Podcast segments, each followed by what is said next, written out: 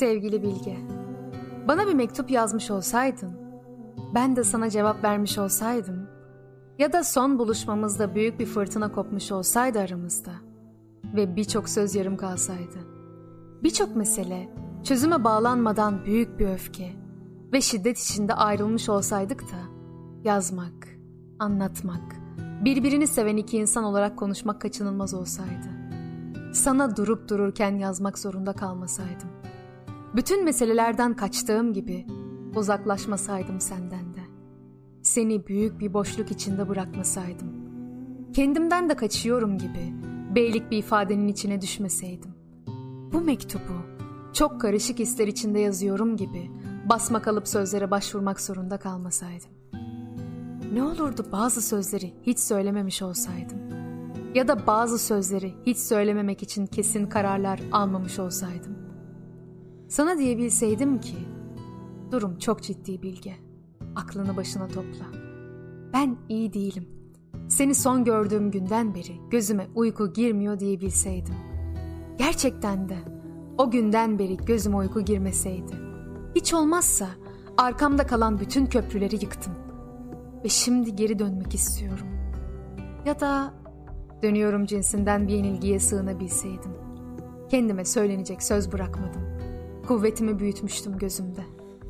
Aslına bakılırsa bu sözleri kullanmayı ya da böyle bir mektup yazmayı bile ne sen, ne ben, ne aşk, ne de hiçbir şey olmadığı günlerde kendime yasaklamıştım.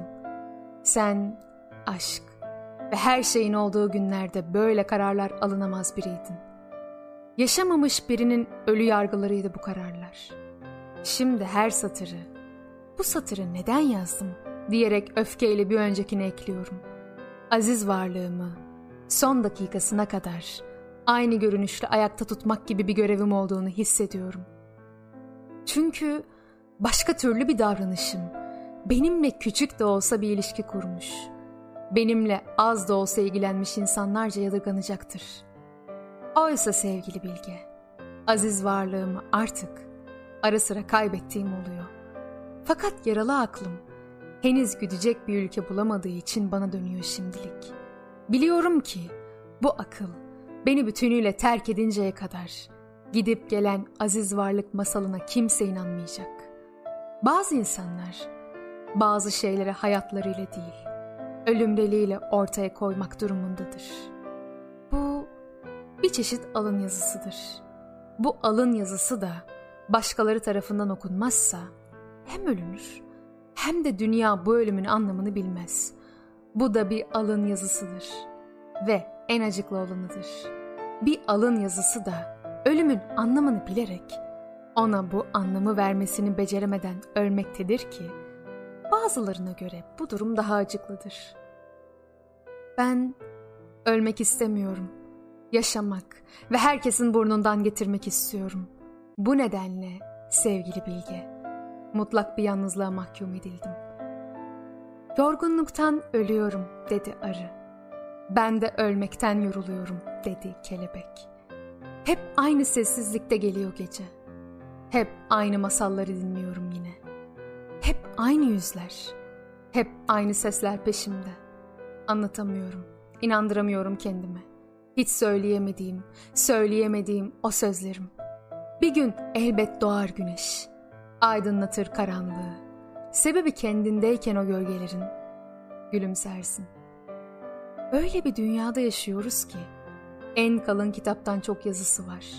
Ayın, günün ve saatin. Kuş olmak güzel şey. Hatta bulut olmak. Gel benimle. Mutluluğun suç olmadığı yerlere gidelim. Bugün aklıma yazısız ve çizgisiz bir resim geldi.'' Ve benim birdenbire yüzünü değil, gözünü değil, senin sesini göresim geldi. Neden sancılar eksik olmaz iyi insanların yüreğinden? Yaralı bir kuş gibi uçmayı unutmuşsun.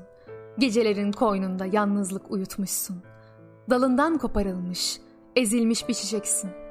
Mavi gök kadar güzel, şarap kadar gerçeksin.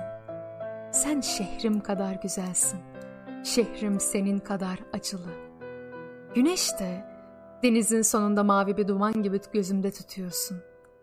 Yeşil bir erik dalı benim yüreğim. Sen altın tüylü bir yemiş. Sallanıyorsun. Fakat ben seni böyle bir yemiş ve bir duman gibi görmenin yerine sahiden görmek istiyorum. Sahiden dokunmak istiyorum. Sen de ben imkansızlığı seviyorum. Fakat asla ümitsizliği değil. Kaybettiğim yolum, korktuğum karanlık, hiç tutamadığım o yeminlerim, düştüğüm çukur, uzanan ellerim, hiç tutunamadığım gidenlerim, eğridiğim yüzüm, sövdüğüm aydınlığa hiç açamadığım gözlerim. Seni seviyorum, seni seviyorum. Avuçlarımda camdan bir parça gibi kalbimi sıkıp, parmaklarımı kanatarak kırasıya, çıldırasıya, seni seviyorum.